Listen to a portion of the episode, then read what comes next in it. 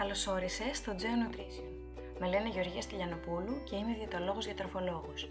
Στο Geo Nutrition μοιράζομαι μαζί σου δύο μεγάλες αγάπες, την υγιεινή διατροφή και το καλό φαγητό. Στόχος μου είναι να σε βοηθήσω να ξεπεράσεις προβλήματα στη διατροφή σου και να αγαπήσεις το σώμα σου. Εδώ θα βρεις άρθρα για ισορροπημένη διατροφή, tips για υιοθέτηση υγιεινών συνηθιών και λαχτεριστές συνταγές.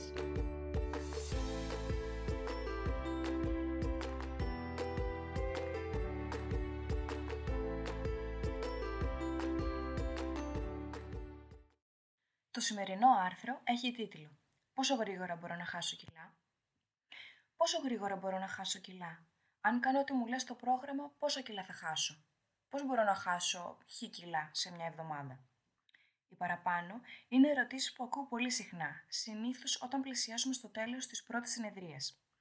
Είναι φυσιολογική αυτή η ανησυχία και η προσμονή να φτάσουμε στο στόχο των κιλών που θέλουμε και μάλιστα γρήγορα. Και εγώ από την πλευρά μου δεν φαντάζεστε πόσο θα ήθελα να σα απαντήσω.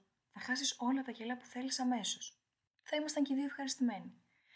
Όμως, δεν γίνεται να απαντήσω έτσι, δυστυχώς.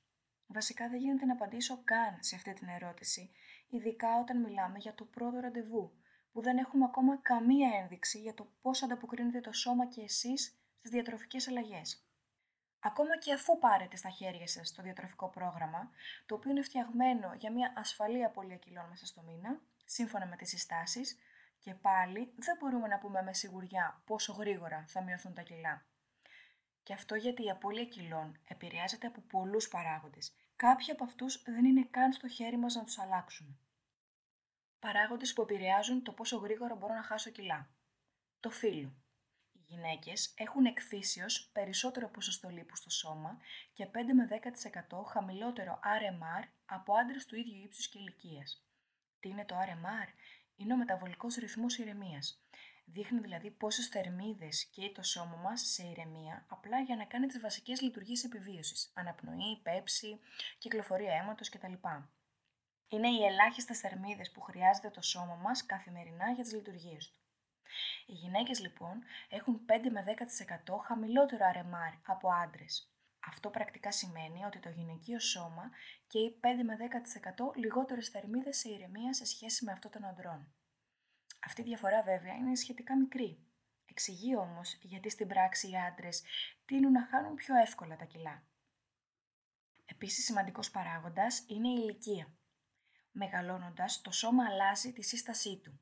Το ποσοστό λίπους αυξάνεται και της μυϊκής μάζας τείνει να μειώνεται. Αυτή η φυσιολογική αλλαγή που προκύπτει στο σώμα, σε συνδυασμό βέβαια και με άλλους παράγοντες, π.χ. λιγότερη άσκηση, μειώνουν τον αριθμό των θερμίδων που καίει το σώμα μας σε ηρεμία καθώς μεγαλώνουμε. Έτσι, η απώλεια κιλών δεν έρχεται τόσο εύκολα όπως σε μικρότερες ηλικίες, έρχεται όμως.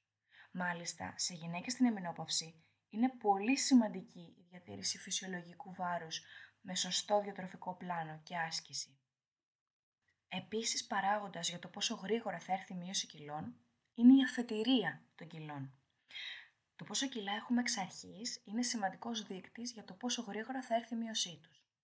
Άτομα με αυξημένο σωματικό βάρος χάνουν συνήθως πιο γρήγορα ένα ποσοστό των κιλών τους.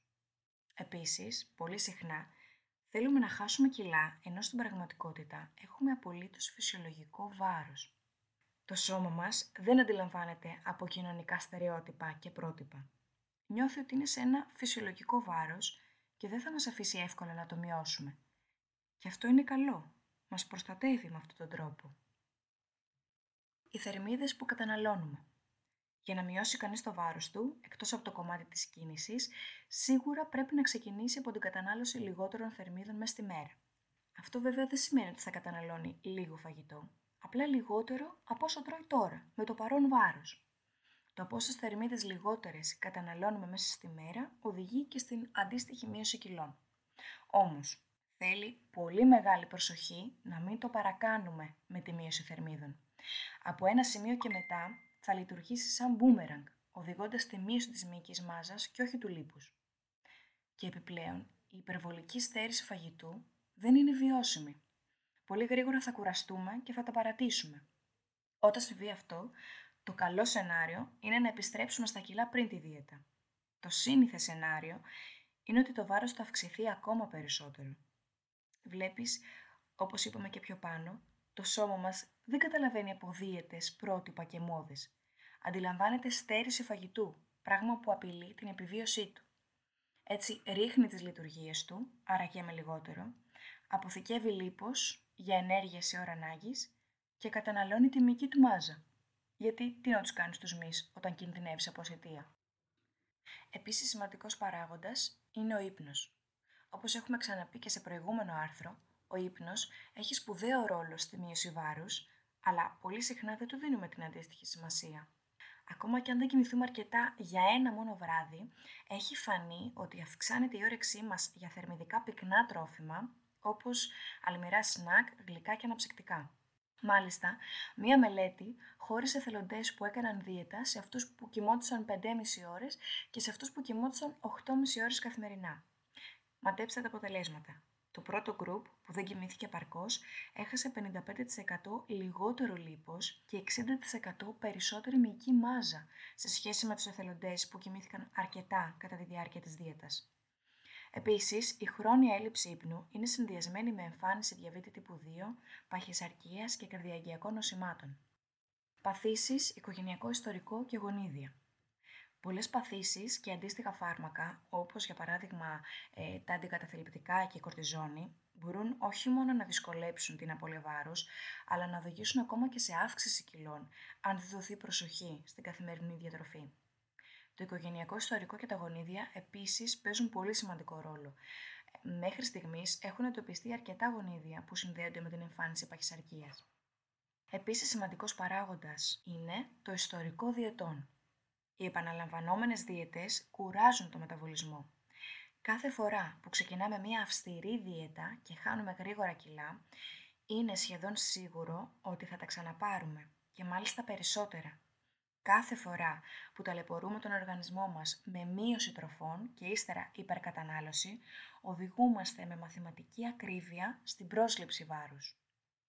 Γιατί δεν πρέπει να χάσεις γρήγορα τα κιλά λοιπόν; Μια γρήγορη και απότομη απώλεια βάρους έχει πολλά μειονεκτήματα. Κάποια από αυτά είναι Ρισκάρουμε να χάσουμε ποσοστό μυϊκής μάζας αντί για λίπος. Ταλαιπωρούμε το μεταβολισμό μας με αποτέλεσμα σταδιακά να καίμε όλο και λιγότερες θερμίδες. Άρα κάθε φορά που κάνουμε δίαιτα θα είναι όλο και πιο δύσκολο να χάσουμε κιλά. Στερούμαστε θρεπτικά συστατικά και βιταμίνες που έχουν αντίκτυπο στο σώμα και τη διάθεσή μας έχουμε άμεσες σωματικές και ψυχικές επιπτώσεις, όπως πονοκέφαλο, ευερεθιστότητα και εκνευρισμό, κούραση, δυσκυλιότητα, απώλεια μαλλιών, κοινωνική απομόνωση και άλλα. Η υπερβολική στέρηση και καταπίεση στο θέμα του φαγητού μπορεί να οδηγήσει στην εμφάνιση διατροφικής διαταραχής και στην διαστρεβλωμένη σχέση με το φαγητό και την εικόνα σώματος. Ποιος είναι ο ασφαλής ρυθμός μείωσης βάρους; Οι συστάσεις προτείνουν ότι ένας ασφαλής ρυθμός απώλειας βάρους είναι περίπου 0,4 με 1,3 κιλά ανά εβδομάδα. Επίσης, καλό είναι να θυμόμαστε ότι η απώλεια βάρους δεν είναι μια γραμμική διαδικασία. Κάποιες φορές μπορεί να χάσουμε περισσότερο, άλλες λιγότερο, άλλες καθόλου. Κάποιες μέρες ίσως και να πάρουμε κάποια γραμμάρια. Είναι απολύτως φυσιολογικό. Είναι μέρος της διαδικασίας της αλλαγής. Μην απογοητεύεστε. Συνεχίστε με το δικό σας ρυθμό και την κατάλληλη υποστήριξη από έναν επαγγελματία διατολόγο-διατροφολόγο.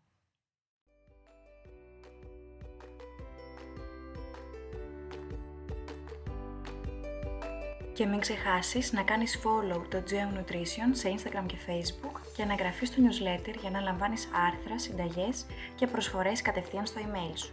Μέχρι την επόμενη φορά, να φροντίζεις τον εαυτό σου και να απολαμβάνεις το φαγητό σου. Σε ευχαριστώ πολύ!